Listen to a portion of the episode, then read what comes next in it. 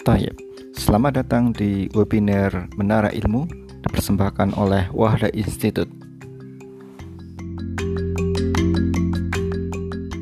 Di sini telah hadir sekitar 205 peserta, nanti akan terus bertambah. Peserta nanti selain menyimak pemaparan kita, mereka juga bisa bertanya melalui forum chat, baik chat yang berada di streamingnya Umat TV di YouTube maupun di streamingnya channel Wahda Institute di YouTube juga. Silahkan Anda para pemirsa di mana pun Anda berada, baik itu yang berada di Indonesia maupun di luar Indonesia, menggunakan bahasa Indonesia saja di dalam pertanyaan dan meninggalkan jejak di kolom chat dan yang uh, di YouTube ya. Baik, kesempatan pertama saya berikan kepada Mas Hatta ini bagaimana introduction terkait dengan big data ini? Ya, karena ini ini makhluk apa sih sebenarnya big data ini? Kok uh, demikian uh, menghebohkan kita semuanya? Dan bagaimana pengaruhnya bagi kehidupan kita sehari-hari? Baik itu mereka yang berkecimpung di dunia bisnis maupun di uh, dunia akademis dan lainnya. Silahkan uh, Mas Hatta, waktu kami persilahkan. Baik, uh, terima kasih uh, saya ucapkan kepada Mas Agung ya Bismillahirrahmanirrahim. Assalamualaikum warahmatullahi wabarakatuh. Uh, selamat malam buat sahabat-sahabat uh, pada institut semua yang sudah hadir di sini. Semoga semuanya dalam keadaan sehat ya di tengah-tengah uh, kondisi sekarang. Salah satu hal yang kemudian nilainya gitu ya tetap tinggi dan kemudian bertambah tinggi adalah kesehatan ya. ya semoga kita semua selalu diberikan kesehatan ya. Amin. Baik, pada kesempatan kali ini saya di beri kesempatan untuk kemudian um, sedikit menceritakan ya tentang apa itu big data. Ya. Uh, izinkan saya untuk kemudian uh, share screen terlebih dahulu. Ya. Baik, saya coba mengangkat uh, awalan gitu ya sebagai awalan uh, mengenai apa itu big data. uh, sebelumnya tadi memang sudah sedikit diperkenalkan ya. Uh, saya di sini juga menyiapkan slide uh, sedikit ya. Uh, ini informasi uh, saya, Insya Allah nanti untuk slide-nya sendiri uh, materinya uh, akan bisa di-share dari uh, teman-teman di Wadah Institut gitu. Jadi tadi sudah diceritakan ya uh, saya di sini mengajar beberapa mata kuliah baik di program sarjana dan di program magister. Sekarang uh, sebagai dosen aja ya uh, ngajar gitu ya di mm-hmm. jurusan informatika di UII ya. Dan ada beberapa riset nanti kalau misalnya ada yang mm-hmm. tertarik atau mungkin pengen sharing gitu ya terkait dengan uh, riset-riset yang sesuai dengan uh, riset yang sedang saya jalankan saat ini ya silahkan uh, welcome gitu ya. Ini ada alamat email saya juga. Uh, baik mungkin ya. langsung saja. Jadi? Uh, oke okay, apa itu big data gitu ya? Big data data gitu. Jadi big data ya itu adalah data ya. Tapi yang yang yang seperti apa? Kita tahu bahwa uh, di mana-mana ada data di di flash disk kita, di hard disk kita, komputer kita, semua ada data. Handphone kita ya selalu bawa ke mana-mana, isinya data semua. Ya. Oke, kita berangkat dari sini. Ya, ada sebuah uh, survei yang dilakukan oleh uh, Domo begitu ya tahun 2019 belum lama. Coba anda lihat di sini, uh, kita lihat bahwa di dalam satu menit ya garis bawah gitu ya, di dalam satu menit gitu ada berapa user yang kemudian uh, menonton video YouTube misalnya channel Umat TV, channelnya Wahda Institut, channel-channel yang lain begitu ya. Kemudian ada berapa banyak sih ya uh, user yang kemudian memposting sesuatu atau postnya ke Instagram misalnya. Di situ uh, terlihat ini sampai 277 ribu dalam satu menit. Tadi yang uh, menonton channel di YouTube ya atau video di YouTube ada empat setengah juta user gitu. Nah ini dalam satu menit ya, dan ada yang lain juga, ya, ada yang lain juga. Jadi pertambahan data ini sangat cepat sekali, ya, sangat cepat sekali di era digital ini ya, apalagi sekarang di mana-mana uh, Anda semua membawa handphone, kemudian nggak cuma handphone ya, ada smartwatch juga, mungkin di rumahnya ada yang punya eh, AC, mesin cuci, kulkas, yang kemudian sudah bahasa kerennya itu sudah tertanam ya teknologi IoT di mana masing-masing device tersebut itu mengirimkan data, saling berkomunikasi satu sama lain dengan cara apa ya? Mengirimkan komunikasinya dalam bentuk uh, data tersebut ya. Jadi sangat cepat sekali ya pertumbuhannya. Kalau yang membaca uh, artikel yang sudah dirilis oleh Wadah Institut yang ditulis oleh uh, tadi hostnya ya uh, Mas Agung sendiri uh, peningkatan jumlah data sekarang sudah masuk ke orde 10 pangkat 21 ya zeta zeta byte ini. Dan bentuk data itu tuh 80% itu unstructured. Artinya tidak strukturnya bermacam-macam gitu ya. Teks bebas gambar lah video lah seperti itu ya. Suara dan sebagainya.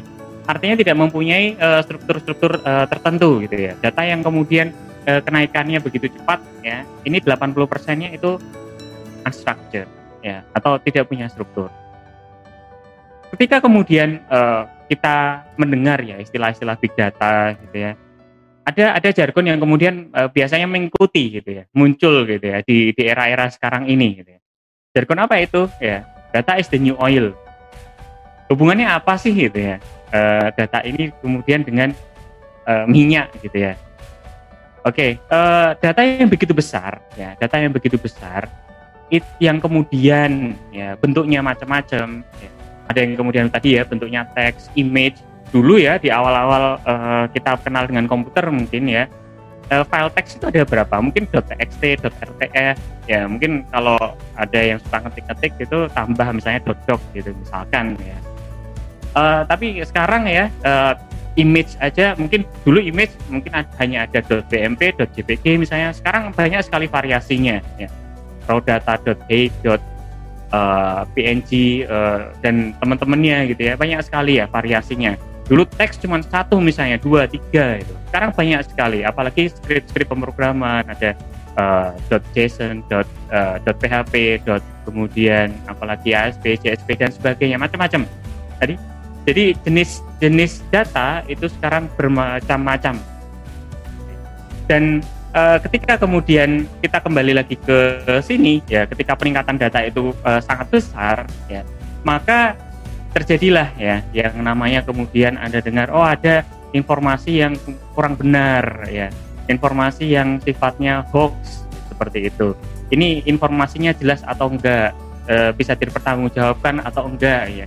Sudah diuji belum gitu ya? Sudah ada hasil labnya atau belum? Artinya apakah ini hanya sekedar sebuah tulisan gitu ya. Sebuah tulisan yang kemudian hanya apa berdasarkan asumsi subjektivitas dan sebagainya. Itu banyak sekali muncul ya sekarang ini ya. Karena sangat mudah sekali. Sangat mudah untuk kemudian share data share post share artikel foto uh, dan sebagainya ya, di sana. Jadi tadi ya uh, data yang begitu cepat jumlahnya sangat banyak uh, variasinya banyak gitu ya. Dan di antara variasi itu pun juga kadang-kadang memunculkan itu tadi ya memunculkan sebuah ketidakpastian ya terhadap data itu. Apakah ini informasinya benar atau enggak gitu ya? Seperti itu. Namun kembali ke sini ya uh, ternyata ketika kemudian kita bisa memanfaatkan data yang yang jumlahnya besar tadi ya data yang besar itu kan berarti yang kita bisa dapatkan dari dari tidak hanya mungkin ya dari Indonesia saja, tapi mungkin dari eh, negara-negara tetangga di Asia, Eropa, uh, kemudian di Afrika, Australia, uh, di Amerika misalnya di seluruh benua. Ya. Ketika kita bisa kemudian mendapatkan data yang jumlahnya besar, yang berasal dari berbagai wilayah geografik yang berbeda, maka kita bisa kemudian mengambil sebuah uh, nilai di sana, ya. mengambil sebuah nilai yang kemudian nilai tersebut itu bisa merepresentasikan ya, merepresentasikan eh, kejadian faktual atau bisa kita tarik sebuah kesimpulan ya kita agregasikan menarik sebuah kesimpulan yang sifatnya itu sudah global.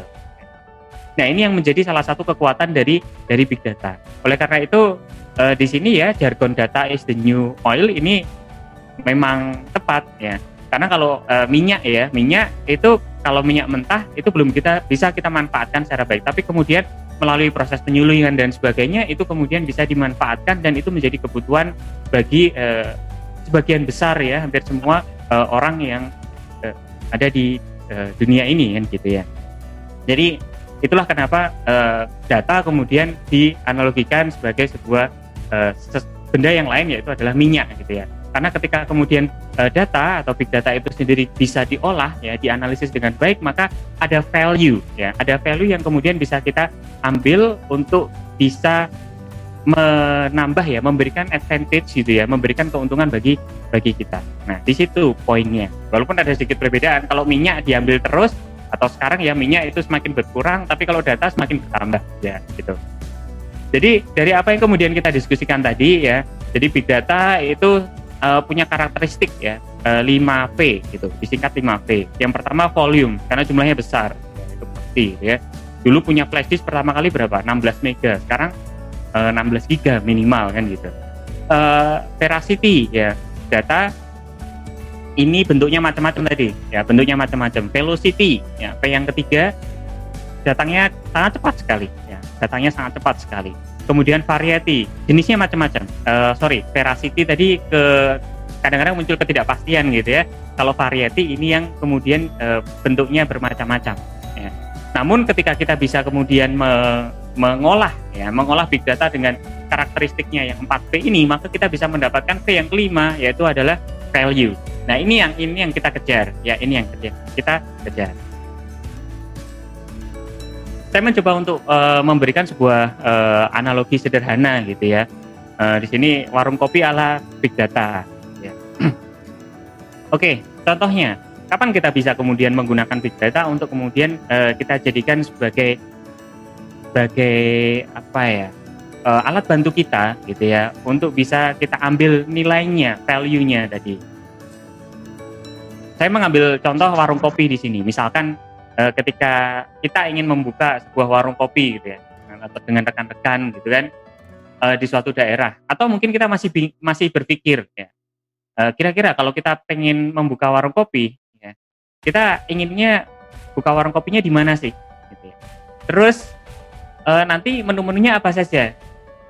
Nah, di situ di situ yang harus kita uh, mungkin ya saya misalnya ketika pengen membuka warung kopi itu menjadi salah satu yang kemudian menjadi uh, hal yang kemudian harus saya pikirkan karena itu perlu kita siapkan ya perlu kita siapkan di awal. Nah, kita bisa kemudian mencoba mencari informasinya dengan menggunakan big data ini mengumpulkan ya mengambil informasi-informasi yang ada misalnya di sosial media di berita gitu ya kita ambil eh, di soal media misalnya eh, melalui eh, platform Twitter ya. Kita pakai kata kunci kopi lah atau eh, ngopi gitu ya. Eh, kita ambil gitu ya. Kita ambil eh, apa cuitan-cuitan dari eh, para pecinta kopi. Di sana akan muncul gitu ya. Banyak kan sekali ya banyak sekali ya datanya gitu. Mungkin da data sudah sudah bertahun-tahun gitu ya. Tapi kita bisa kumpulkan. Kita kita gather gitu ya. Kita kumpulkan kita lihat. Kita saring ya. Kita ekstrak informasi yang memang sesuai dengan apa yang kita butuhkan misalnya kita pengen tahu ya e, sebenarnya apa sih kopi yang yang yang paling disukai gitu ya oleh teman-teman kita atau rekan-rekan kita masyarakat secara luas komunitas secara luas di misalnya di daerah Jogja gitu. Nah kita bisa ambil gitu ya cuitan-cuitan dari pengguna pengguna-pengguna Twitter yang kemudian tinggalnya di daerah Jogja misalnya. Kemudian kita cari dengan kata kunci kopi atau ngopi atau minum kopi dan sebagainya kita bisa ekstrak gitu informasinya ya. Oh ternyata mereka uh, banyak yang kemudian menyebutkan uh, misalnya apa robusta lah atau arabica misalnya robusta gitu ya berapa persen yang menyebutkan itu. Terus ketika mereka membicarakan robusta apakah yang dibicarakan positif nilai positifnya ya sentimen positifnya atau negatifnya misalnya? Oh ternyata setelah di dianalisis di sana dianalisa di sana ternyata uh, mayoritas ya uh, orang-orang di Jogja misalnya loh ini uh, suka dengan kopi uh, robusta kemudian uh, kombinasinya ya mungkin dengan uh, antara susu dan kopinya berapa persen berapa persen itu itu dari cerita-cerita itu kemudian diekstrak.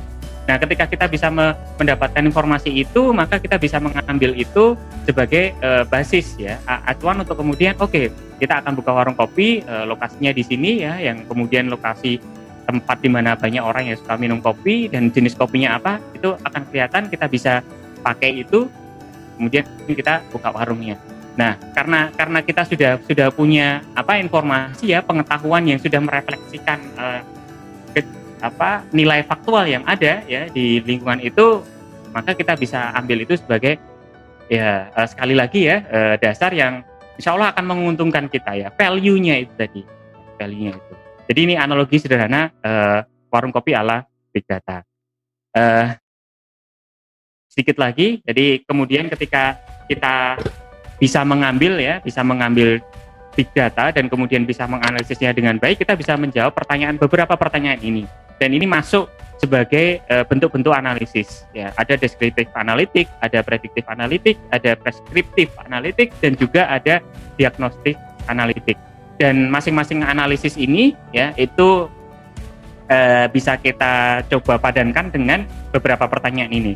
Kalau kita uh, mencoba untuk menganalisis secara deskriptif, maka kita mencoba untuk menjawab apa yang telah terjadi, ya, apa yang telah terjadi. Kita punya data begitu besar, maka kita bisa analisis dari sana menjawab apa yang sebenarnya terjadi di situ. Dari data itu kita lihat karakteristiknya bagaimana, polanya bagaimana. Yang kedua adalah prediktif analitik. Prediktif analitik ini mencoba untuk menjawab apa yang mungkin akan terjadi. Ya. Apa yang mungkin akan terjadi. Kalau kita sekarang kejadiannya seperti ini, nextnya kira-kira apa sih yang akan terjadi? Itu bisa coba dimodelkan.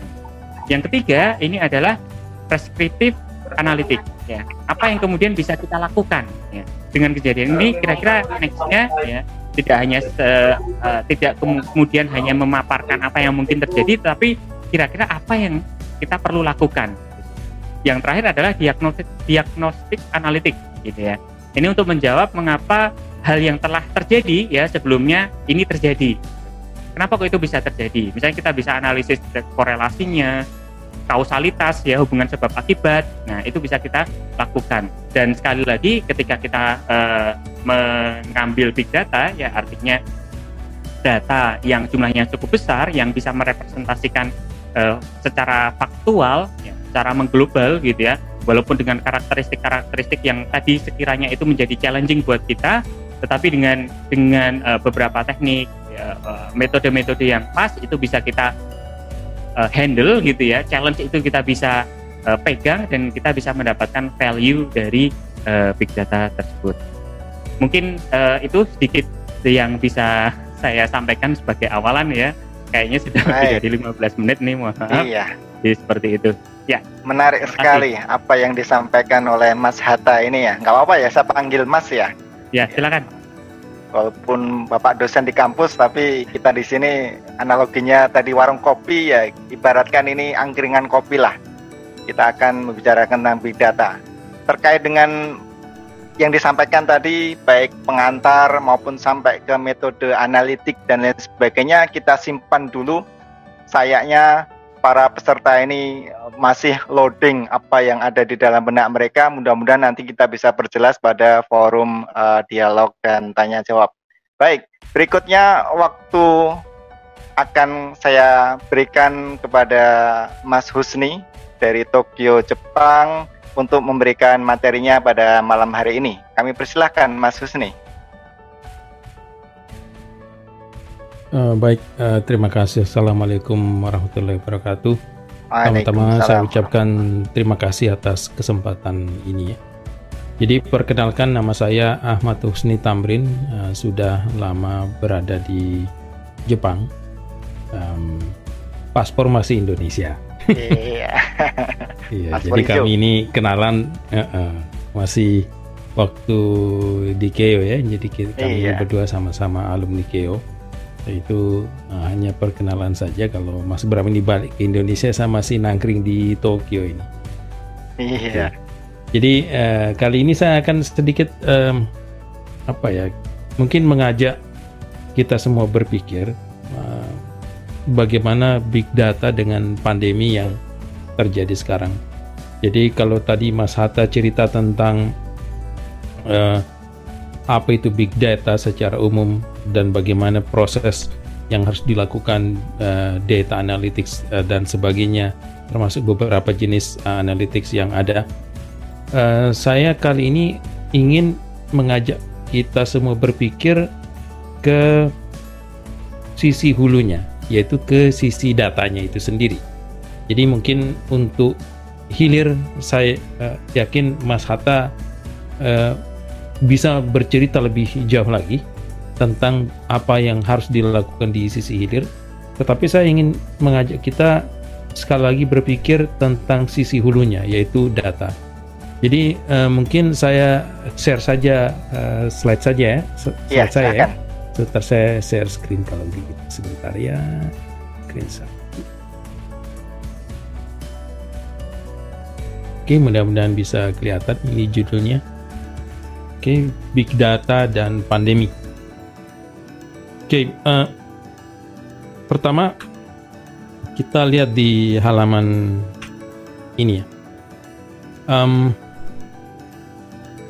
di sisi hulu, apa yang tadi dicerita oleh Mas Hatta tentang data itu menjadi begitu banyak, data itu menjadi sangat bervariasi, volumenya besar, kecepatannya tinggi, volume, velocity, lalu juga ada variety, ya, data bermacam-macam, dan di antara data-data itu kita melihat uh, data tidak selalu uh, dapat diandalkan veracity-nya, uh, 4V itu, lalu bagaimana dari 4V itu mencari V yang kelima, yaitu value. Nah, kita harus paham di sini, saya pikir bahwa proses yang terjadi sekarang, adalah apa yang secara umum disebut sebagai datafication, datafikasi, yaitu bahwa segala yang terjadi di uh, dunia ini menjadi data. Ini kita harus bedakan dengan yang namanya digitalisasi. Salah satu proyek digitalisasi itu adalah uh, Project Gutenberg ya. Yeah. Uh, mungkin semua sudah dengar ya. Jadi bagaimana mendigitalisasi buku yang lama semua dalam bentuk digital sehingga bisa diakses di perpustakaan di internet. Kita bisa download filenya uh, sehingga kita bisa baca di uh, HP dan sebagainya. Tetapi uh, datafication adalah menangkap semua hal yang ada di dunia, di dunia nyata, termasuk dari uh, orang, proses, misalnya yang dimaksud dengan proses adalah uh, kita berjalan, yang tadi saya sebut orang itu misalnya adalah image, contohnya seperti yang disampaikan Mas Hatta tadi. Lalu juga lingkungan, di sini saya kasih gambar uh, bambu dan juga gunung, lingkungan. Jadi semua itu ditangkap dan dijadikan data. Dijadikan datanya ini baik melalui device-device atau gawai. Di sini saya lambangkan dengan uh, smartphone, ponsel pintar, yang yang boleh kita anggap ini sesuatu yang melibatkan uh, orang atau pengguna secara aktif. Jadi kita membuka HP, uh, membuka Facebook atau media sosial lainnya, WhatsApp dan program messenger lainnya, itu adalah menjadi data di internet. Kemudian yang kedua adalah surveillance. Jadi kamera di sini contohnya. Jadi uh, menangkap data-data yang uh, ada, orang lewat dan sebagainya, menjadi uh, sesuatu yang bisa diakses. Yang ketiga adalah uh, yang saya lambangkan di sini dengan termometer. Ini adalah Internet of Things. Jadi saya gambarkan saja sebagai termometer seperti ini. Jadi semua ini baik yang melalui proses aktif dari si pengguna atau melalui proses surveillance atau pengawasan atau melalui proses um, sensing pengukuran itu semua menjadi data. Jadi alurnya dari kiri itu semuanya fisik, kemudian di tengah ini ada semua berbagai macam sensor, dan di sebelah kanan itu setelah menjadi data dikirim semua ke cloud, ke awan. Nah, di cloud inilah data disimpan, diproses analytics. Jadi ada saya gambarkan di sini dengan uh, mikroskop, dengan kaca pembesar dan dengan grafik. Jadi menunjukkan bahwa di sini kita melihat uh, terjadi proses untuk mencari value dari data-data tersebut. Setelah datafication, setelah itu menjadi big data dan analytics. Ini yang terjadi di internet sekarang ini di dunia ya karena uh, kita bisa bilang sekarang jadi big data itu sebenarnya di apa ya boleh disebut kompornya ya, ya bukan kompor karena tadi bicara oil jangan bicara kompor lah saya jadi jadi pemicunya adalah uh, sesuatu yang di dunia fisik hmm. fisik sementara di prosesnya di dunia di dunia cyber makanya sekarang orang juga menyebut ini sebagai cyber physical system ya. cyber itu uh, internet hmm. dan uh, physical itu fisik bahkan kita pun sekarang ini terlibat dalam cyber physical system dalam tanda kutip ya bahwa kita ini ada tetapi kita terhubung melalui dunia cyber begitu. Jadi inilah datafication. Nah, apa yang terjadi sekarang yang kita harus akui adalah terjadi yang kita lihat uh, konvergensi. Nah, di sini saya gambarkan sedikit hanya dengan um, banyak orang dengan uh, ponsel dan uh, sekarang panahnya mengerucut.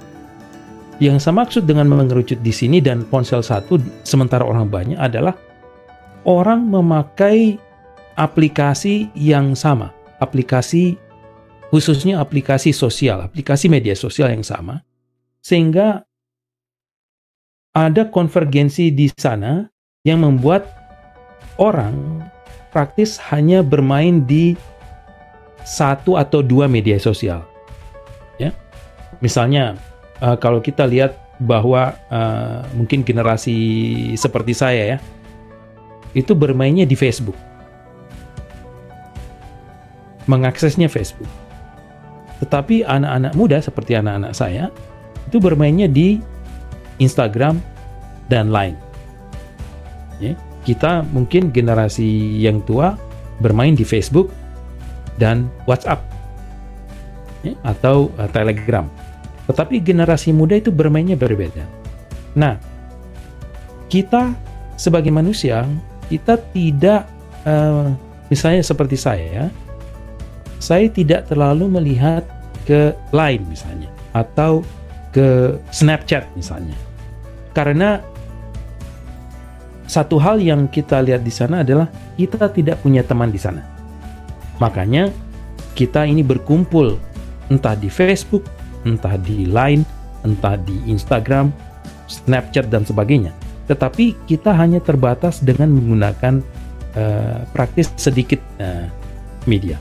Nah, ini sebenarnya bisa kita lihat dari apa yang di, sudah ditangkap oleh uh, uh, orang dahulu yang disebut sebagai Metcalf. Jadi ada namanya Metcalfe's Law, yaitu bahwa nilai dari jaringan, nilai jejaring itu berbanding lurus dengan pangkat dua dari jumlah node di sana. Jadi okay. node yang terhubung ke jaringan. Hmm. Jadi jika ada 5 node, maka value-nya berbanding lurus dengan 25. Itulah yang membuat kita menjadi seperti ini. Makanya inilah yang me membuat ini terjadi konvergensi. Oh ini mungkin konvergensi pakai V ya. Nanti saya betulkan. Ya. Oke, ini contoh di aplikasi sosial berhubungan dengan orang. Lalu yang berhubungan dengan um, lingkungan, baik itu surveillance maupun uh, dengan uh, apa namanya dengan Internet of Things, ini juga terjadi konvergensi, yaitu sama-sama mengakses uh, provider cloud yang sama, hmm. atau kalau tidak mengakses provider cloud yang sama, hanya ada beberapa pilihan, dan tidak lagi menggunakan infrastruktur yang dia punya. Jadi inilah uh, hal yang saya pikir terjadi di internet sekarang ini. Makanya dengan konvergensi ini, ini yang membuat bahwa data itu menjadi minyak yang baru. Data is the new oil seperti yang disampaikan oleh Mas Hatta tadi. Nah, inilah yang terjadi sekarang dan ini yang harus kita sadari dan ini yang membuat kalau kita lihat di sini bahwa yang disebut sebagai big tech, Google, Facebook, Apple, Twitter, Amazon, Microsoft, mereka itu tahu siapa kita karena kita hanya menggunakan aplikasi-aplikasi mereka dan mereka mengambil data kita. Buat mereka, kita adalah sumber data dan kita adalah minyak yang baru. Dari kita, mereka mendapat uh, uang yang besar. Ya, misalnya Amazon tahu kita sukanya belanja apa, Ya. Facebook tahu kita berteman dengan siapa. Ya, inilah yang saya pikir uh, saya ingin ingin gunakan sebagai pembuka dari percakapan kita nanti. Yeah. Saya pikir kita bisa mengobrol-ngobrol untuk mm. membahas tentang datafication, uh, big data dan analytics. Mungkin itu saja uh, sebagai pembuka ya, 10 menit iya. kira-kira. Yeah. Ya, cukup ya. Oke. Okay, siap, baik. siap, Mas Husni. Terima kasih atas pemaparannya. Ini cukup membuka cakrawala kita terkait dengan big data ini. Uh, ada pertanyaan, kita masuk ke diskusi atau uh, tanya jawab ringan dari dari kami yang sudah masuk. Uh, saya ke Mas Hatta dulu. Mas Hatta, ketika kita berbicara dengan big data, ini sebenarnya siapa sih atau pihak mana yang paling diuntungkan ya. Karena kalau kita berbicara sesuatu, starting pointnya dari manfaatnya dulu. Jadi manfaatnya siapa sih yang kemudian bisa mengambil manfaat yang paling besar dengan adanya big data ini? Silahkan. Oke, baik. Eh, terima kasih. Saya coba jawab ya. Kalau yang sudah eksplisit tadi yang disampaikan oleh Mas Husni gitu ya. Saya hmm. ikut-ikutan manggil Mas ini jadinya. Jadi sudah ada beberapa brand yang disebut gitu ya. Jadi eh, karena eh, maaf ini jadi nyambungnya ke sana karena memang data itu berkumpul gitu ya. Data itu berkumpul pada beberapa provider tertentu, maka ya eh, secara eksplisit memang mereka kemudian eh, diuntungkan dengan dengan itu. Namun apakah kemudian hanya mereka saja yang kemudian diuntungkan dengan big data? Ya, kalau eh, jawaban saya pribadi tidak, gitu. karena kita semua bisa, ya. kita semua bisa untuk kemudian menangkap, ya, menangkap dan melakukan analisis ya. Kalau istilah eh, term, terminologi khususnya adalah big data analitik, gitu ya, menganalisis eh, data atau big data, gitu ya, untuk kemudian kita bisa ekstrak value-nya seperti itu.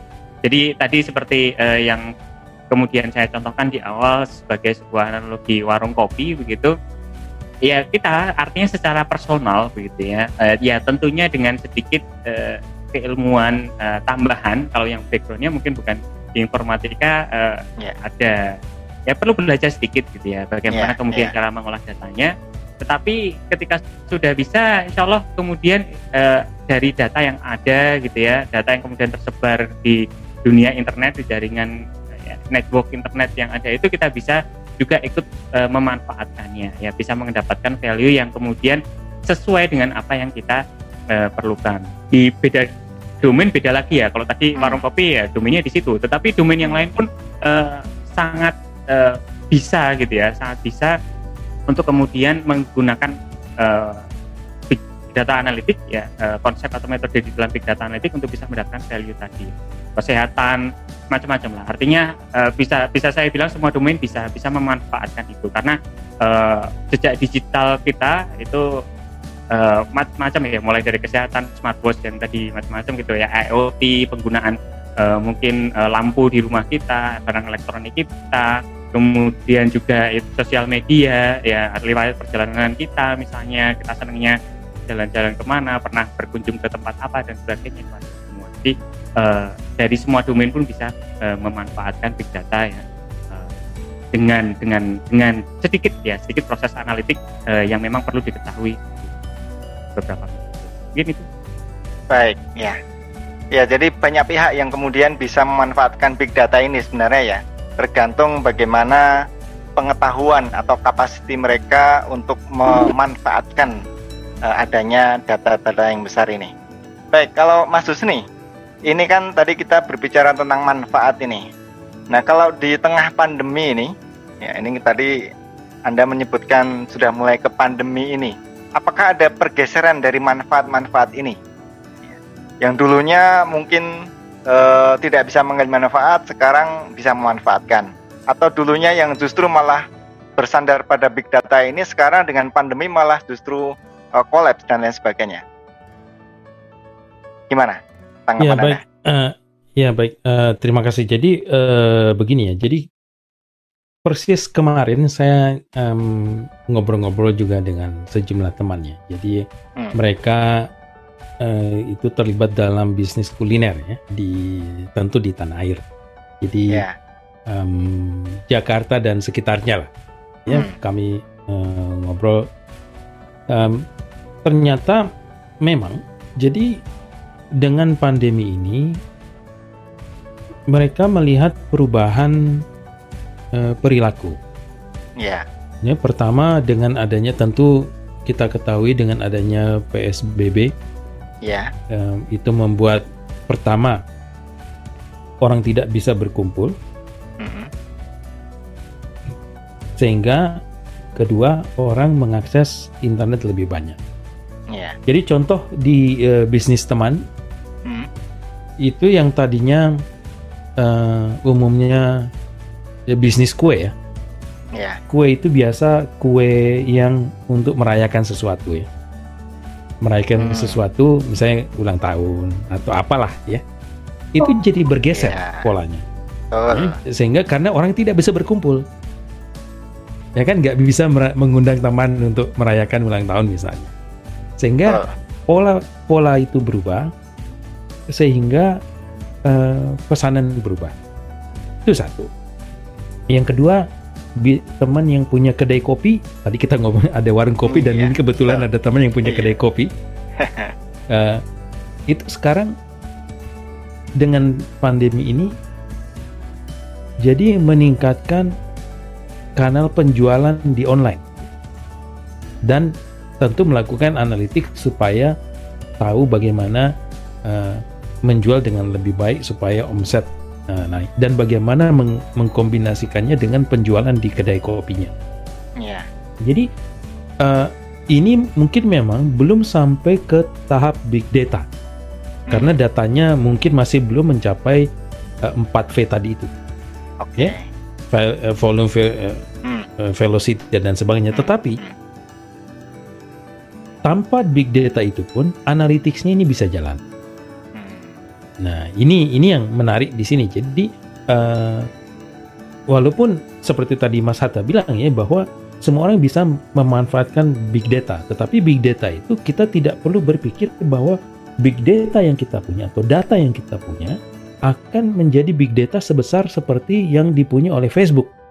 Hmm, yeah, yang penting yeah. adalah data kita cukup, analyticsnya ini yang uh, diperkuat, gitu hmm. ya.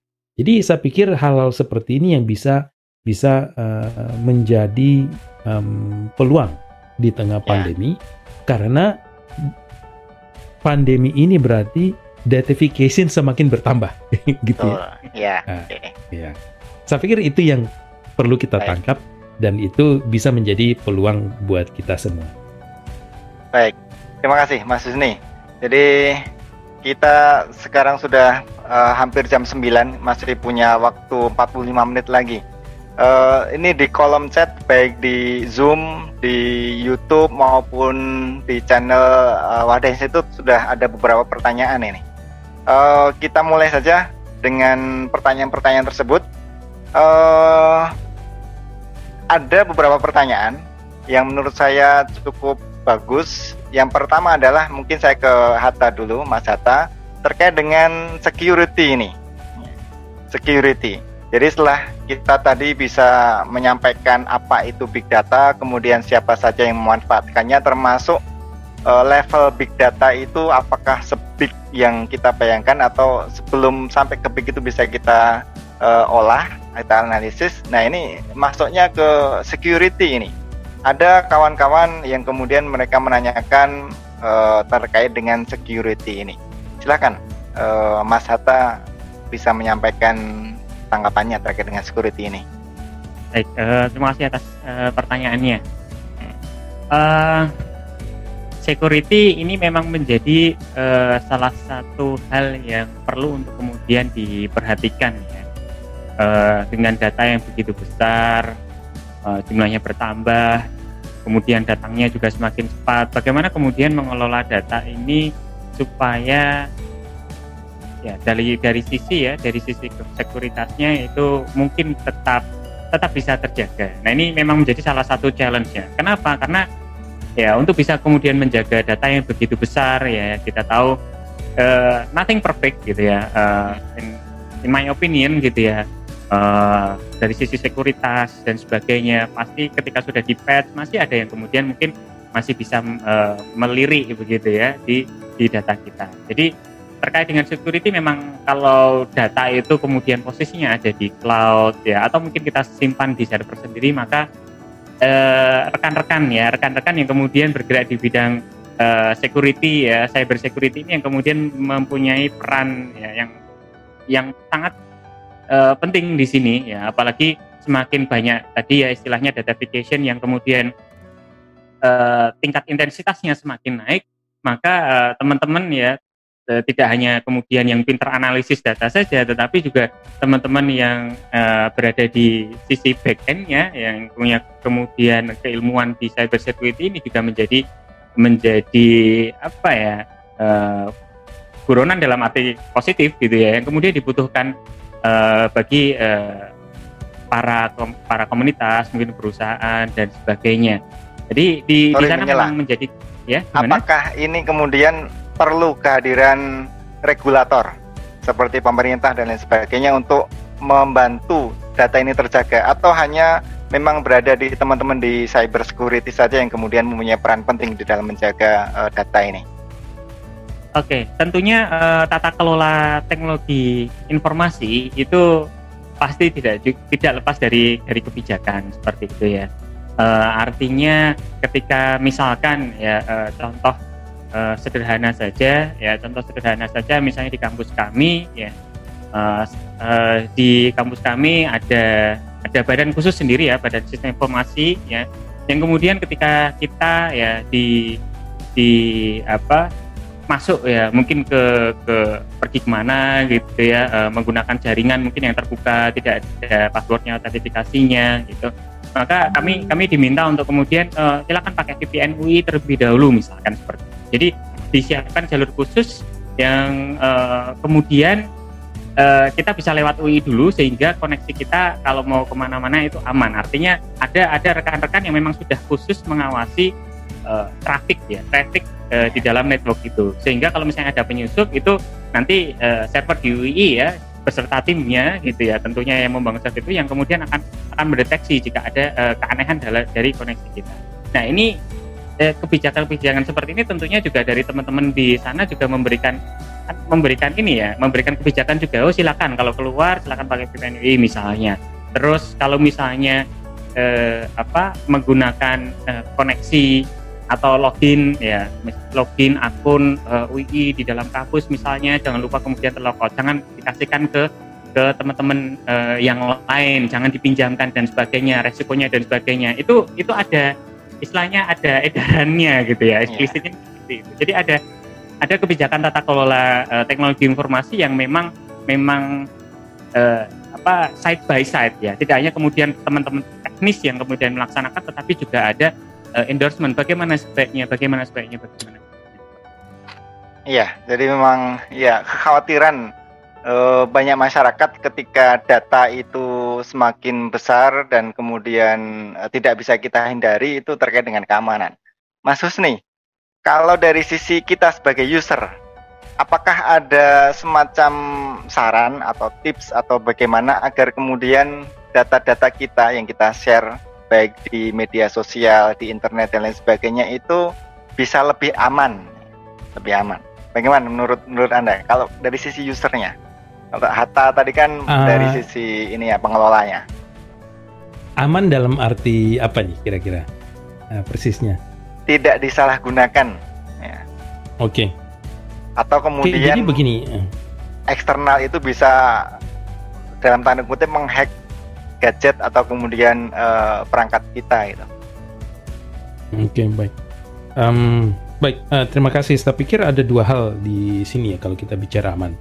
Pertama ya. adalah uh, apakah akses kita ke akun itu bisa diamankan. Hmm. Tentu jelas uh, sekarang uh, praktiknya uh, yang baik ya ada dua. Pertama adalah menggunakan password yang panjang. Password yang panjang ini tidak mesti sesuatu yang susah, tetapi yeah. yang penting panjang dan mudah kita ingat. Hmm. Lebih bagus lagi kalau pakai password manager. Jadi misalnya contoh password eh, apa nasi goreng kambing bulat sumber apa ada atau enggak saya nggak tahu pokoknya yeah, yeah. kan panjang gitu ya yeah, kita mudah ingat yeah. nah, tapi itu password nah, panjang dan praktik yang lebih baik lagi adalah dengan menggunakan yang disebut sebagai multi-factor authentication. Jadi ini terutama untuk akun-akun uh, yang sensitif ya. Entah itu media sosial maupun akun yang berkaitan dengan pekerjaan. Tetapi lebih baik lagi bahwa kita memandang semua akun itu sensitif. Jadi yeah. sebisa mungkin kita gunakan yang disebut sebagai multi factor authentication. Hmm. jadi se uh, kalau itu dimungkinkan ya uh, silakan pakai itu yang yang pertama untuk akses ke akun tersebut yang kedua adalah uh, berkaitan dengan media sosial saya selalu sampaikan ke teman-teman bahwa musuh paling besar media sosial adalah screenshot. Hmm. Ya? Nah ini tentu kita sudah lihat beberapa kasus di Indonesia yang namanya screenshot itu menjadi membuat kehebohan di internet. Saya tidak perlu sebutlah kasus-kasusnya. Mungkin yeah. saya yakin semua tahu ya. Asal ikuti berita, saya yakin semua tahu kasus-kasus yeah, apa ya yeah. yang ramai. Ya, jadi ketika kita berkomunikasi dengan orang, walaupun itu kita anggap sebagai sesuatu yang sifatnya uh, uh, pribadi, itu bisa jadi percakapan kita itu ditangkap dengan menggunakan screenshot ya, ini tentu menjadi suatu bahaya. Hmm. Ya. Jadi uh, itu perlu kita uh, waspadai. Itu yang pertama. Yang kedua adalah di media sosial itu ada satu uh, kutipan yang saya suka sekali uh, Profesor uh, saya lupa namanya Profesor uh, di bidang uh, jurnalistik di ya. Amerika dia sebut bahwa uh, di media sosial saya yeah. itu 100% personal, hmm. 0% uh, pri private. private. Jadi dia wow. tidak pernah ya, dia tidak pernah bercerita tentang istrinya, anaknya bagaimana, tidak pernah share foto dan sebagainya. Tetapi yeah. yang dia sampaikan di media sosial betul-betul adalah sesuatu yang uh, menurut pendapat dia begitu, menurut perasaan dia begitu. Sehingga hmm. komentar-komentarnya itu betul-betul personal tetapi dia tidak men-share hal-hal yang bisa membuat uh, orang mengetahui apa uh, yang terjadi di sekitarnya, anak istri dan sebagainya. Uh, saya sampaikan ke teman-teman uh, juga, uh, ke keluarga saya juga bahwa kalau kita me, apa, membagikan sesuatu di media sosial, yang pertama kali tahu itu bukan teman. Kita maksudnya menyampaikan ke teman ya. Yeah. Tapi yang pertama kali tahu adalah pemilik platform media sosial itu. Hmm. Misalnya Facebook atau Instagram dan sebagainya. Karena mereka yang pertama kali tahu. Maka inilah uh, apa dua dua apa namanya dua kerangka pikir yang perlu kita gunakan di sini baik dari akses account maupun konten yang kita uh, masukkan ke media sosial, itu kita harus pikir bagaimana keamanannya. Ya, ya saya pikir itu jawaban dari saya. Oke, ya. Terima kasih. Terima kasih. Menarik, Mas Husni. Cukup mencerahkan kita semuanya terkait dengan keamanan data bagi user maupun dari sisi yang sisi yang lainnya. Saya kembali ke Hatta, Mas Hatta. Ini ada pertanyaan yang masuk ini saya coba rangkum karena kalau satu persatu ini banyak sekali. Uh, saya masih ke yang tadi. Kalau di range Mas Hatta antara 0 sampai 100 persen, keamanan data di Indonesia ini berapa persen? Singkat saja. Uh, secara personal ya, Iya, personal aja. Oh, ya, uh, secara personal uh, saya pribadi sih ada di range mungkin sekitar 70 lah. Oke, 70. Kita beralih ke yang lain biar tidak berterusan di security terus nih ya. Uh, ini, teman-teman ada yang menanyakan ini kalau awam bagaimana kemudian tadi bisa memanfaatkan data-data tadi itu. Ya. Kan tadi big data kan ada kategorinya ya ada yang memang kemudian big secara memang uh, data yang besar sekali variety dan lain sebagainya tapi ada satu sisi yang kemudian sudah bisa dimanfaatkan nah kira-kira bagaimana caranya gitu ya taruhlah misalkan saya seorang dosen yang kemudian atau tadi uh, pemilik uh, UMKM dan lain sebagainya bagaimana dia caranya bisa secara mudah memanfaatkan keberadaan big data ini untuk uh, kepentingan pribadi, bisnis maupun uh, ya institusinya. Bisa ditangkap pertanyaannya ya? Iya, ya. Halo. Oke, baik. Uh, terima kasih pertanyaan sekali lagi. Uh, mohon izin untuk kemudian share screen yeah. Iya. uh, sekali lagi. Ya.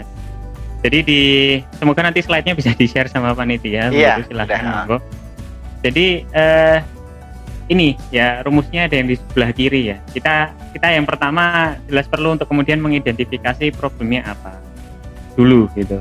Hmm. Kalau tadi ya contoh analogi warung kopi tadi problemnya apa? Kita pengen tahu. Ya, kita pengen tahu di Jogja ini eh, teman-teman ya suka ngopi itu sukanya jenis kopi apa sih? Hmm. Itu, itu itu problemnya. Kemudian yang kedua eh, di sini tulisnya designing data requirement. Oke, yang kita butuhkan apa?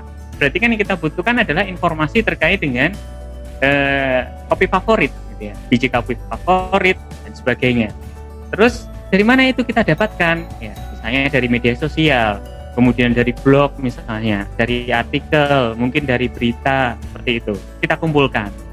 Setelah itu data yang nomor tiga data kita proses kan gitu. Data kita proses kalau kan tadi ya eh, di big data kan datanya mungkin macam-macam. Ada yang teks ada yang bisa, bisa juga mungkin gambar gitu ya.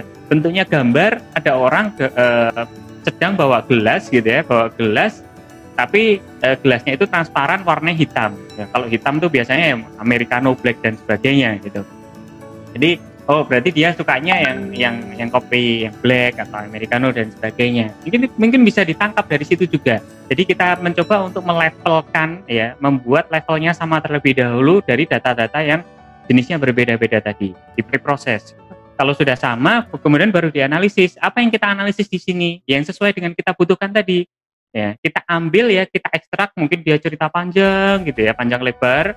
Tapi yang kita butuhkan kan sebenarnya cuman yaitu suka biji kopi apa atau jenis kopi apa kan gitu. Nah, itu yang kita ambil gitu. Kita ambil, mungkin kita bisa kalkulasikan, kita hitung, kita agregasi, kita buatkan grafiknya. Ya berapa jumlahnya yang suka uh, robusta berapa, arabica berapa, yang kemudian uh, suka kopi dengan gula aren berapa, kopi dengan susu berapa, dengan campuran sirup apa hazelnut berapa, vanilla berapa dan sebagainya, macam-macam. Eh, itu itu yang kemudian diambil setelah itu eh, dari hasil analisis ya akan lebih mudah jika kemudian divisualisasikan tadi dalam bentuk grafik dan sebagainya. Ketika sudah rapi gitu ya tervisualisasikan dalam bentuk uh, dashboard seperti itu, maka uh, Anda semua ya selaku stakeholder ya itu bisa kemudian melihat dan bisa mengambil keputusan oh ternyata uh, teman-teman di Jogja sahabat-sahabat di Jogja itu sukanya kopi paling banyak jenis ini yang kedua ini ini ini dan seterusnya oke karena paling suka itu kita buat menu kopi yang di situ dan variasi di sekitar itu misalnya jadi seperti itu uh, kurang lebih ya gambarannya yeah. dari analisa Baik, mudah-mudahan uh, penanya dan para pemirsa bisa uh, mengambil manfaat dari jawaban-jawaban ini. Ya, Mas Husni, ini uh, masih berlanjut pertanyaan-pertanyaan. Ada banyak sekali yang terkait dengan security ini, tapi saya coba ambil yang yang non security ya. Jadi ini misalkan dari Firman Risa Songko menyampaikan minta rekomendasi jika ingin praktek pakai aplikasi apa untuk data mining warehouse sampai analitik dan report. Jadi terkait dengan tool-tool yang nanti bisa kita pakai untuk mempermudah kita deal dengan big data ini. Mungkin pertanyaannya ya, general baik, uh, tapi mudah-mudahan bisa ya. Anda arahkan. Ya, terima kasih. Jadi sebenarnya saya pikir kalau ini ya Mas Hatta yang lebih jago jawabnya. uh, cuma memang, cuma memang kita harus paham bahwa kalau kita ingin uh, bermain dengan big data untuk latihan, kita harus tahu bahwa um, untuk apa infrastruktur yang diperlukan itu tidak uh, tidak sedikit ya. Jadi mungkin uh, saya silakan Mas Hatta untuk jawab uh, selanjutnya karena ya, ya. saya sempat uh, dapat bocoran slide-nya seperti apa. Saya pikir itu uh, lebih baik kalau di sana gitu. Iya, oke oke oke. Baik, langsung ke Hatta. Oke, okay, uh, eh, jadi saya share share screen lagi. Uh, jadi kalau pertanyaannya sudah sudah agak uh, teknis gitu ya. Teknis ya. Uh, stacknya ini ya. Kalau kita berbicara uh, big data secara umum sih kita pasti akan berbicara terkait dengan paralelisasi, paralel processing, paralel computing dan sebagainya gitu. Jadi mulai nanti dari uh, Hadoop dan teman-temannya gitu ya, uh, add-on add-on yang di, berjalan di dalamnya. Tapi kalau kita lebih khusus ke ke analitiknya, maka uh, kita bisa berbicara uh, melalui Apache Spark misalnya. Tapi ini ini sudah sangat spesifik sekali dengan, terkait dengan teknis gitu ya. Kalau kita berbicara yang yang lebih umum gitu ya, yang lebih umum, bagaimana kemudian kita bisa bisa menganalisis data? Ya kita tentukan dulu tadi ya, kembali ke uh, siklus uh, data analitiknya tadi. Problemnya apa? Kemudian problem itu mungkin masuk ke ke, ke analitik yang mana tadi? Ya, ke analitik yang mana? Apakah kemudian deskriptif, uh, ya, prediktif, atau yang kemudian preskriptif atau diagnostik. Nah itu nanti uh, muncul muncul teknik-teknik uh, ya metode-metode yang berbeda juga. Ya misalnya deskriptif. Uh, uh, apa yang telah terjadi di sana atau mungkin prediktif ya prediktif ya mungkin lebih lebih mudah untuk kemudian dibayangkan prediktif. Uh, penjualan kemarin bulan kemarin ada berapa? Uh, setahun yang lalu ada berapa? Tiap bulan tiap minggu tiap hari itu di di record ya uh, penjualannya. Kemudian dijadikan satu lalu ada analitik misalnya uh, pakai uh, semacam apa prediksi mungkin bisa juga bisa juga pakai uh, regresi ya mungkin beberapa teknik machine learning, deep learning itu bisa dipakai untuk kemudian melakukan prediksi. Kita punya data yang lama, eh, sebulan atau setahun kemarin itu seperti apa, kita bisa pakai untuk memprediksi nextnya apa, atau bulan depan kira-kira kita dapat keuntungan berapa, atau kira-kira penjualan eh, dapat berapa, itu bisa dilakukan. Ya. Eh, saya tidak mau berbicara lebih eh, teknis lagi, artinya kayak oh mungkin deep learningnya pakai metode apa, machine learningnya apa gitu, itu mungkin nanti bisa ada sesi ya, tersendiri. Di webinar berikutnya ya. Tapi uh, ya ada ada prediktif analitik ya mungkin bisa nanti di search gitu ya prediktif analitik itu pakai apa saja tekniknya bagaimana. Uh, di situ intinya ya kita menggunakan data yang sudah ada data yang uh, data sebulan sebelumnya dua bulan sebelumnya setahun sebelumnya untuk memprediksi kira-kira bulan depan itu bagaimana dua bulan lagi bagaimana enam bulan lagi bagaimana. Jadi uh, sekali lagi kembali lagi ke problem tadi ya. Problem yang kemudian diangkat itu nanti masuk ke kategori analitik yang mana. Atau mungkin diagnostik ya. Kalau diagnostik misalnya kita pengen tahu apakah kemudian salah satu hal itu menyebabkan hal yang lain. Apakah kemudian uh, kita punya data gitu ya uh, dari dari rekaman atau apa konsultasi pasien dengan dokternya misalnya. Setiap kali kemudian uh, batuk itu mesti orang biasanya pilek gitu. Tetapi apakah ada hubungan ya antara batuk dan pilek itu apakah kemudian batuk itu pasti menyebabkan pilek lah atau pilek menyebabkan batuk lah? Nah itu bisa dianalisis sebenarnya. Jadi pakai uh, apa uh, analitik uh, kasual ya kasual uh, kausal sorry kasual kausal. modeling misalnya seperti itu. Nah itu ada ahlinya sendiri yang berbicara tentang itu. Jadi uh, sekali lagi kembali lagi ke uh, problem apa yang diangkat analisis yang mana yang kemudian diangkat nanti ada uh, toolsnya atau ada uh, algoritma tek tekniknya metodenya itu sendiri. Uh, mungkin nanti ada sesi yang khusus yang lebih bisa membahas karena. Iya. Terima kasih uh, jawabannya ini. Uh, sudah masuk ke teknikal sekali. Nanti mungkin suatu saat kita bisa uh, ambil satu ceruk kecil untuk dibicarakan di forum webinar yang lebih uh, spesifik lagi. Baik Mas Husni, kembali ke pandemi ini. Pandemi ini ya memaksa kita atau sebagian kita untuk kembali ke ke level individu kita. Jadi misalkan negara itu kemudian bagaimana bisa survive dengan uh, negaranya tersebut, kemudian kita banyak di rumah sebagai keluarga itu kemudian kan uh, tinggal di, di di rumah. Nah perubahan perilaku ini physical distancing dan lain sebagainya itu apakah kemudian juga akan mempengaruhi proses big data dan kemudian seberapa akurat nanti metode sebelum pandemi diaplikasikan ke metode setelah adanya pandemi ini. Ya. Apakah ada ada perbedaan atau enggak atau sama saja? Oke, okay. uh, eh, baik. Uh, terima kasih. Ini pertanyaan yang sangat relevan ya untuk ditanyakan hmm. sekarang. Mungkin saya kasih lihat uh, slide saya yang belum saya keluarkan tadi. Ini ya. Ya. Dengan adanya pandemi ini, dengan adanya PSBB dan sebagainya, lockdown di negara mana-mana, hmm. tiba-tiba ini menjadikan menjadi apa ya pendorong hmm. pendorong adanya digital transformation atau yang biasa orang sebut sebagai DX ya. Yeah. Nah, Inilah yang membuat kita ini harus mencari ide-ide baru dengan situasi seperti ini. Ya, jadi bahwa kita lihat, oke, okay, sekarang orang ada di rumah mengakses internet lebih banyak. Tetapi kita juga harus paham bahwa uh, status quo yang saya maksud dengan status quo itu adalah adalah media sosial dan uh, apa namanya Internet of Things yeah. yang ada itu tidak terlalu berubah. Makanya kita perlu adanya sesuatu usaha supaya transformasi digital ini bisa kita olah, bisa kita dapatkan datanya. Hmm. Satu-satunya cara adalah dengan membuat aplikasi sendiri. Hmm. Nah, yang saya maksud dengan aplikasi sendiri adalah begini jadi misalnya dalam konteks misalnya uh, pendidikan, yeah. UGM, UI dan baik juga mungkin uh, KEO di sini. Yeah. Itu jika kita menggunakan Zoom atau menggunakan aplikasi-aplikasi yang ada yang mungkin kita gunakan semester ini, itu kita hanya meng menggunakannya uh, sebagai pengguna saja betul-betul. Tetapi kita tidak bisa mendapatkan data dari sana.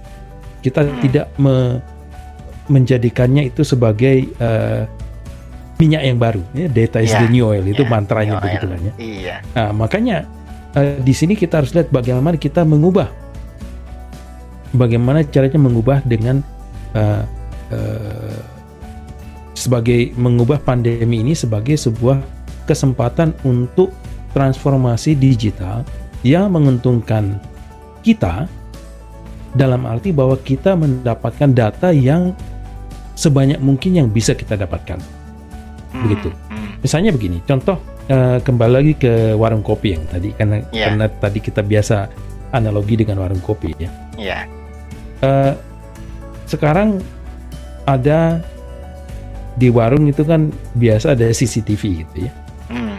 Dari CCTV itulah kita bisa melihat oke okay, pelanggan biasanya datang berapa lama, datangnya yeah. ber, berapa orang dan sebagainya dengan membandingkan data CCTV uh, eh, dan membandingkannya dengan data cash register ya, data di uh, cash register itu sehingga kita bisa membuat uh, transformasi digital dari toko itu. Yeah. Nah itu salah satu yang bisa kita lakukan. Jadi itulah kenapa di gambar ini saya buat uh, dari kiri ke kanan itu menjadi semakin dekat karena ini menjadi transformasi digital. Tetapi kalau kita tidak mencari ide-ide baru, supaya makanya ada uh, bola lampu di situ, kita tidak mencari ide-ide baru untuk mendapatkan akses pengguna, akses uh, surveillance dan akses IoT yang kita bisa dan bahkan juga cloudnya. Kalau kita tidak bisa me memanfaatkan pandemi ini sebagai alat untuk melakukan transformasi digital, tidak sekedar uh, menggunakan, maka kita akan kehilangan momentum untuk uh, mendapatkan uh, data yang mungkin seharusnya bisa kita dapat. Saya pikir ini ini uh, satu hal yang saya ingin sampaikan. Lalu saya cuma saya mau kasih lihat uh, dua slide lagi ya. Nah, saya ada cuma 9 slide yang saya buat. Ini saya beri contoh satu contoh di Jepang. Ya, ini contoh di Jepang. Ini Yahoo uh, Map ya. Jadi uh, maaf ini pakai huruf Jepang semua. Ini menunjukkan peta Tokyo yang dan ini peta buatan Yahoo Jepang yang menunjukkan keramaian tempat. Ini pada pukul ini tadi sebelum setengah jam sebelum kita apa namanya kita mulai saya online ya bukan uh, saya ambil lah. Bukan ya satu setengah jam sebelumnya. Ini yang biru menunjukkan orang sedikit merah menunjukkan orang banyak. Ya di sini kita lihat pada malam ini Shinjuku ramai ini Shibuya ramai ini Tokyo Station ramai Ginza ramai dan sebagainya. Ini kan menjadi hal yang penting buat uh, kita orang biasa untuk mengambil keputusan apakah kita uh, lanjut main ke sana atau enggak misalnya. Ya, ya. Ini contoh di di Jepang. Ya, ini kita lihat datanya lebih le, datanya ini cukup apa namanya? cukup granularitinya cukup uh, bagus ya. Ya, ya karena ya. Yahoo Japan ini memiliki akses ke data pengguna dan penggunanya di Jepang itu banyak. Yahoo Japan saya juga termasuk pengguna saya menggunakan aplikasi transportasi Yahoo ini sehingga uh, begitu saya berjalan uh, naik kereta Yahoo Japan bisa mengetahui saya berada di mana. Itu satu. Yeah. ya. Dalam contoh lain kita ambil uh, Singapura. Singapura ini aplikasi dari pemerintah. Granularitinya itu tidak besar. Tidak sehalus tidak sehalus Yahoo Jepang karena Yahoo Jepang punya pengguna banyak dan uh, sudah lama. Ya. ya. Singapura yang membuat ini eh, baru-baru uh, saja dalam rangka PSBB. Ya. Hmm. Di sini dia hanya tunjukkan mall-mall yang uh, buka dan bagaimana kepadatannya. Yeah. Supaya orang bisa membuat keputusan apakah harus ke sana atau enggak. Inilah menunjukkan bahwa pandemi ini memang seharusnya kalau kita bicara big data, ini menjadi sebuah pemicu untuk melakukan transformasi digital baik walau baik jika kita kecil misalnya level kedai kopi hmm. yang sehingga kita harus menam apa membuka uh, apa kanal penjualan baru online yeah. dan juga kita harus menganalisis uh, pengguna yang datang apa pelanggan yang datang maupun jika kita negara yang sampai harus memikirkan uh, berapa banyak orang yang berkumpul di satu tempat. Iya. Nah inilah inilah yang yang menurut saya penting uh, buat kita. Ya. Hmm. Uh, jadi jadi tidak usah tidak usah berpikir seberapa besar data yang akan kita dapatkan. Yeah. Berapa itu dulu. Tapi yang penting adalah kita harus berpikir tentang ini dulu. Apakah kita mau melakukan datafication atas hal-hal yang bisa kita buat.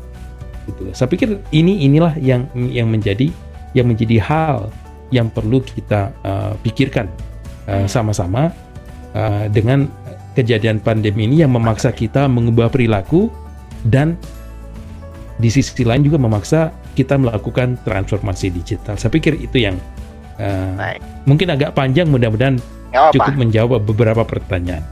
Iya. Ya. Baik itu. Oke. Okay lumayan ini pencerahan yang luar biasa terkait dengan transformasi big data di era pandemi ini yang kemudian memaksa sebagian orang pengelola big data untuk segera cepat mencari tadi lambangnya ada e, bola lampu menyala itu kreativitas dan lain sebagainya fast respon dan sebagainya itu akan kemudian e, bermanfaat bagi kita. Baik e, masih ada kopinya Mas Atta Oke, kita lanjut lagi ya. Mudah-mudahan masih berkenan untuk uh, membersamai kita semuanya, termasuk juga para pemirsa ini sudah uh, satu jam lebih, tapi kita akan uh, cukupkan nanti 90 menit sebentar lagi. Pertanyaan berikutnya adalah bagaimana kalau kita kemudian memanfaatkan pihak ketiga? Jadi misalkan nih UMKM atau perusahaan dan lain sebagainya karena nggak punya resources, nggak mau ribet dan lain sebagainya, pokoknya saya terima jadi atau termasuk pengambil kebijakan, kemudian dia meng-hire atau me menggunakan pihak ketiga. Nah, apa yang kemudian perlu kita perhatikan ketika kita sebagai seorang uh, user pengguna baik skala uh, UMKM maupun skala besar ketika memilih provider atau apa pun namanya pihak ketiga yang kemudian berusaha untuk menyediakan analisis dari big data termasuk tadi prediktif dan lain sebagainya. Apa kaidah atau tipsnya untuk memilih ini? Silakan Mas Tata. Eh, terima kasih. Pertama saya tanya di Wadah Institut sudah ada belum ya ini? Timnya. Oh, iya. baru kita kumpulkan ini, kita baru mengumpulkan Avenger ini. ya. Ya, oke. Okay. Mudah-mudahan segera terwujud. Baik. Ya, uh, kalau saya lebih tarik ke masalah ini ya, uh, amanah ya. Jadi hmm. malah malah levelnya tidak di level teknis ya. Tetapi uh, bagaimana kemudian yang kita mintai tolong itu bisa kemudian amanah ya. Karena hmm. memang walaupun uh, kita punya banyak data, kita bisa mendapatkan banyak data atau kita bisa mengumpulkan banyak, tetapi uh, etika ya di kami nah. sendiri gitu ya itu tetap juga ada uh, satu mata kuliah sendiri itu ya namanya etika profesi ya jadi memang hmm. uh, masalah etika itu menjadi menjadi uh, apa ya yang perlu kita garis bawahi juga dan perlu kita perhatikan jadi selama kita bisa menemukan yang uh, menurut kita uh, dia amanah gitu insya Allah uh, ya itu itu itu yang pertama ya poin pertama hmm. yang kedua bisa kita lihat dari sisi uh, ya portofolionya gitu ya. Ini hmm. sudah mulai ke teknis gitu ya. Portofolionya kita bisa lihat apa yang sudah kemudian dibangun gitu ya sehingga kita bisa bisa kemudian memetakan apakah yang kita butuhkan itu nanti bisa kemudian dibangun oleh uh, provider tersebut misalnya. Gitu. Jadi itu. Yang ketiga mungkin masalah gonogini ya itu artinya uh, mungkin dari sisi uh, apa uh, resources yang dipunya. Jadi uh, mungkin bisa disesuaikan juga ya, uh, terkait dengan waktu. Ya, kita kembali lagi uh, antara waktu uh, cost ya, itu nanti bisa menjadi pertimbangan untuk kemudian uh, memilih uh, mana provider yang dipakai. Tapi tetap poin pertama yang yang paling penting. Hmm. amanah ya. Memang menarik ini ya. Memang menarik. Jadi walaupun kita berbicara tentang data yang itu katakanlah makhluk fisik ya makhluk fisik ya. Walaupun data tidak bisa kita indra tapi itu kategorinya makhluk fisik ternyata sangat erat kaitannya dengan uh, sosial human neora si operatornya. Nah, si operatornya ini. Nah ini Mas Husni uh, sudah masuk ke hubungan antara data dengan behavior manusia ya. kira-kira ada hubungannya nggak Mas Husni Nah, atau hubungannya dalam konteks apa kira-kira ya? Iya. Uh, jadi misalkan coba menangkap pertanya pertanyaannya. Oke. Okay. Jadi misalkan uh, tadi ada sisi-sisi positif yang kita sampaikan uh, pengaruhnya bagi para user dan lain sebagainya. Nah, apakah ada semacam dampak negatif dari uh, big data ini yang kemudian perlu kita waspadai sebagai sebagai ya sebagai manusia, manusia biasa? Tadi kan kembalinya ke security hmm. tapi kemudian uh, eh, yeah. perilaku kita itu kalau kemudian dipapar terlalu banyak data dan lain sebagainya kan kadang kita perlu perlu benteng benteng pribadi gitu ya maupun keluarga dan lain sebagainya terhadap pengaruh big data ini. Nah kira-kira ada adakah uh, tips atau apa saran bagaimana agar pengaruh negatif ya yang kemudian uh, terjadi di era digitalisasi dan datanisasi ini terhadap pribadi maupun manusianya itu sendiri. Silakan Mas. Oke, okay, uh, eh, baik terima kasih. Saya pikir um, saya ingin menjawabnya da, um, dalam satu kerangka yang agak berbeda. Yeah. Jadi misalnya begini, uh, berkaitan dengan perilaku dan data ini, kita harus berhati-hati dengan um, yang disebut sebagai uh, recommendation system ya. Nah ini misalnya begini, uh, dengan recommendation system ini yang kita hadapi adalah bahwa kalau misalnya kita melakukan misalnya kita melihat news feed di YouTube ya feed di YouTube feed, uh, feed di uh, Facebook dan sebagainya karena mereka memperhatikan perilaku kita maka perilaku itu akan uh, sering sekali mendapat uh, reward ya mendapat apa uh, istilahnya itu mendapat uh, timbal balik timbal dari uh, iya dari dari uh, pemilik platform media sosial. Sehingga inilah yang membuat kita bisa masuk ke apa ya melihat ke informasi yang itu-itu saja. Jadi membuat seperti kacamata kuda begitu ya. Hmm, hmm. Nah, inilah yang yang perlu kita perhatikan. Jadi bahwa apa pun yang disodorkan ke kita oleh media sosial, ya, karena berkaitan dengan perilaku kita, itu uh, tujuannya hanya satu, supaya hmm. kita semak, tambah lama menggunakan itu. Ya. Karena ya. ini kan istilahnya itu uh, attention economics ya Betul, iya. ekonomi ya. atensi karena satu-satunya yang uh, yang menjadi uh, apa daya tarik kita buat buat apa buat uh, platform adalah hmm. atensi kita di sana. Jadi inilah ya. yang perlu perlu kita sadari bahwa uh, perilaku kita akan mempengaruhi apa yang kita lihat di era uh, rekomendasi uh, era sistem rekomendasi seperti ini. Ya, saya pikir itu kalau saya mau menjawab uh, pertanyaan itu ya. Mudah-mudahan uh, cukup uh, cukup uh, menjadi jawaban atas pertanyaan. Terima ya, kasih. Iya, terima kasih. Baik, ini sudah uh, tak terasa kita sebentar lagi mengakhiri acara kita karena di jam saya sudah menunjukkan jam 9 lebih 20 tiga menit ya. Itu tujuh menit lagi. Ya memang kalau membicarakan terkait dengan data digital dan sebagainya yang hari ini memang ya kita seolah-olah dipaksa maka oh, ini menjadi menarik. Tapi Mas Hatta bagi sebagian orang di area remote pedesaan dan lain sebagainya itu kan mereka tidak bisa mengakses data-data tersebutnya berarti ada semacam blank spot atau kemudian titik-titik di area kita yang kemudian itu blank. Nah, apakah itu juga nanti akan memengaruhi perilaku dari data ini ketika mau dianalisis dan lain sebagainya? Di pedesaan, nanti ada pertanyaan, gimana kalau kita di pedesaan gitu dan lain sebagainya? Ya, menarik, menarik sekali ya uh, pertanyaannya. Ya. Memang uh, ya begitulah data ya. Uh, veracity data gitu. Uh, variety of data juga seperti itu. Uh, data tidak tidak selamanya kemudian bisa terkumpul semua. Kita rekap data kadang-kadang juga ada yang oh ini data yang blank kosong gitu ya.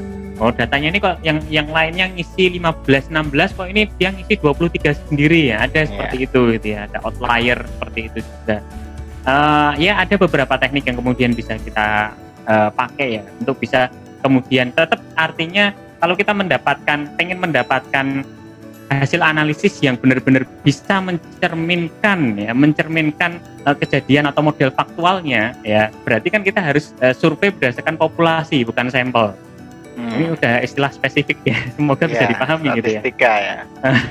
Jadi kita harus survei ke populasi bukan sampel. Artinya semua harus masuk di situ tetapi hmm. uh, dengan keterbatasan resources dan sebagainya, maka yang kita ambil adalah sampel kan gitu. Ya. Nah, ketika kita ambil sampel, maka ya ada pendekatan-pendekatan yang bisa dipakai ya. Saya tidak akan membahas terlalu hmm. teknis, tetapi ada pendekatan-pendekatan yang dipakai untuk kemudian bisa memodelkan supaya ya kurang lebih kira-kira bisa semoga mirip gitu ya. Mirip dengan yeah, yeah. dengan uh, kejadian faktualnya. Jadi hmm. ya memang itulah yang terjadi ya. Uh, realitanya beberapa tempat mungkin kita tidak bisa mendapatkan informasinya. Jadi bisa kita modelkan mungkin kita bisa lihat dari beberapa daerah di sekitar itu gitu. Itu seperti apa? Atau di daerah yang uh, terkoneksi internet tetapi punya ciri khas atau karakteristik yang mirip dengan daerah tersebut. Itu kan bisa kemudian di dicoba dimodelkan dari sana mungkin seperti ya. itu. Oke Baik, Mas Husni, ini uh, tampaknya waktu sudah mulai mendekati uh, setengah sepuluh ini di WIB dan di sana berarti tambah dua jam setengah dua belas ya? Setengah dua belas. Oke okay. baik saya kita berikan waktu sekitar 3-4 menit untuk closing statement terkait dengan uh, pembicaraan kita di big data ini. Bagaimana peluang dan tantangan tantangan peluang bagi kita baik secara mikro maupun makro, individu maupun uh, kelompok, lembaga, institusi maupun secara uh, dunia. Mungkin terlalu besar atau apa pun bisa di closing statement pada kesempatan malam hari ini. Silakan Mas.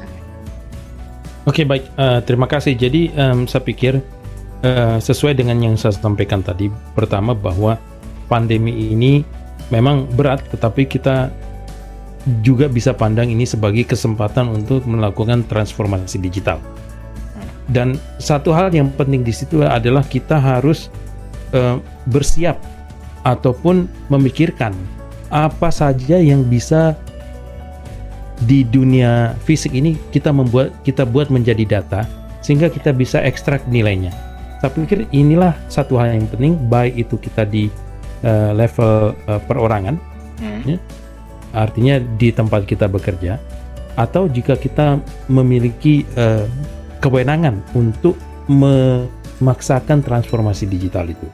Dan jangan kita uh, bergantung pada uh, konvergensi yang sekarang ada gitu ya. Hmm. Tetapi kita harus mencari ide-ide supaya apa yang kita lakukan di dunia digital ini itu bisa kita dapatkan datanya, bisa kita hmm. dapatkan nilainya di situ supaya uh, misalnya di level universitas tidak sekedar absensi, tetapi juga bagaimana uh, mahasiswa perilaku mahasiswa selama di kelas supaya kita bisa memaksimalkan um, nilai buat semuanya baik bagi dosen maupun mahasiswa. Yeah. Saya pikir uh, ini ini poin yang saya ingin sampaikan di hmm. kesempatan kali ini. Terima kasih.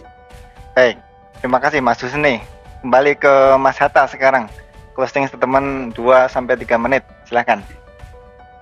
Oke, okay, uh, eh, closing statementnya uh, memang kita kita disuguhi begitu ya, disuguhi uh, berbagai macam jenis data, big data, kemudian dari situ kita bisa memanfaatkan ya data tersebut ya tentunya dengan beberapa pendekatan ya beberapa keilmuan kita dan sebagainya. Namun tetap tidak lepas dari uh, kita sebagai uh, manusia begitu ya yang kemudian banyak uh, masih banyak kemudian kemudian chance untuk kemudian salahnya gitu ya.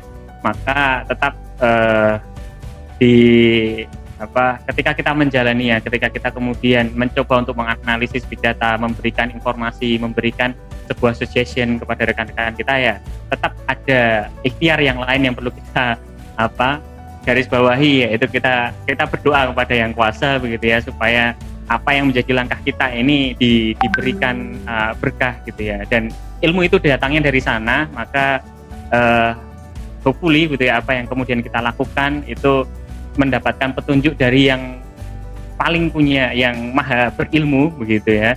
Sehingga apa yang kita lakukan itu benar dan bisa bermanfaat. Nah ini yang penting ya bisa bermanfaat bagi uh, yang lain seperti itu. Itu saja. Oke, terima kasih atas sharingnya Mas Hatta, Mas Husni. Sudah satu kali 90 menit ini kita tak terasa berdiskusi panjang lebar terkait dengan big data ini ya. Jadi terima kasih kepada dua narasumber yang luar biasa yang sudah berkenan membagikan share terkait big data ini memang ini bahasan yang sangat luas sekali tetapi mudah-mudahan dengan kita selalu mensosialisasikan kepada khalayak lebih luas, maka masyarakat itu bisa bersiap, bisa kemudian tanggap terhadap perkembangan zaman yang terjadi, untuk kemudian kita bisa mengambil manfaat yang sebesar-besarnya dari perubahan zaman yang ada, dan kemudian kita bisa melakukan minimalisir dampak-dampak buruk dari uh, perkembangan zaman, termasuk data dan lain sebagainya. Ya, kami dari Wahda Institut uh, memohon diri untuk mengakhiri sesi pada malam hari ini, tetapi jangan beranjak dulu karena setiap dua pekan sekali Wahda Institut akan menghadirkan webinar-webinar seperti ini. Sebagai informasi, Wahda Institut adalah kumpulan dari para akademisi yang mereka itu ada yang backgroundnya S2, S3, dan uh, dan lain sebagainya. Awalnya dari kalangan Islamis, tetapi kemudian kita akan mencoba menghadirkan pembahasan-pembahasan yang bisa bermanfaat bagi semuanya, karena kita meyakini bahwasanya Islam itu adalah rahmatan lil alamin. Islam adalah merupakan rahmat bagi seluruh alam semesta ini dan kita juga mempunyai misi mulia yaitu menjadi pemakmur bumi, khalifah fil ard, pemakmur bumi yang kemudian kita berharap dengan adanya sharing, diskusi, edukasi dan memberikan edukasi yang positif, informasi yang baik kepada khalayak ramai maka mudah-mudahan generasi penerus keadaan negeri kita, bumi kita, bangsa dan negara kita baik secara nasional maupun internasional menjadi lebih baik lagi. Demikian dari saya Agung Bramantia atas segala hal yang mungkin kurang berkenan pada kesempatan malam hari ini saya mengucapkan mohon maaf yang sebesar-besarnya dan kita akan menyimak pembahasan-pembahasan berikutnya setiap dua pekan sekali setiap hari Minggu malam jam 19.30 sampai 21.30 waktu Indonesia Barat. Demikian dari saya Agung Bramantia. Saya mengucapkan terima kasih atas kehadiran semuanya dan ini dirilai di YouTube nanti bisa ditonton berulang-ulang kali lagi dan saya akhiri. Selamat malam. Wassalamualaikum warahmatullahi wabarakatuh.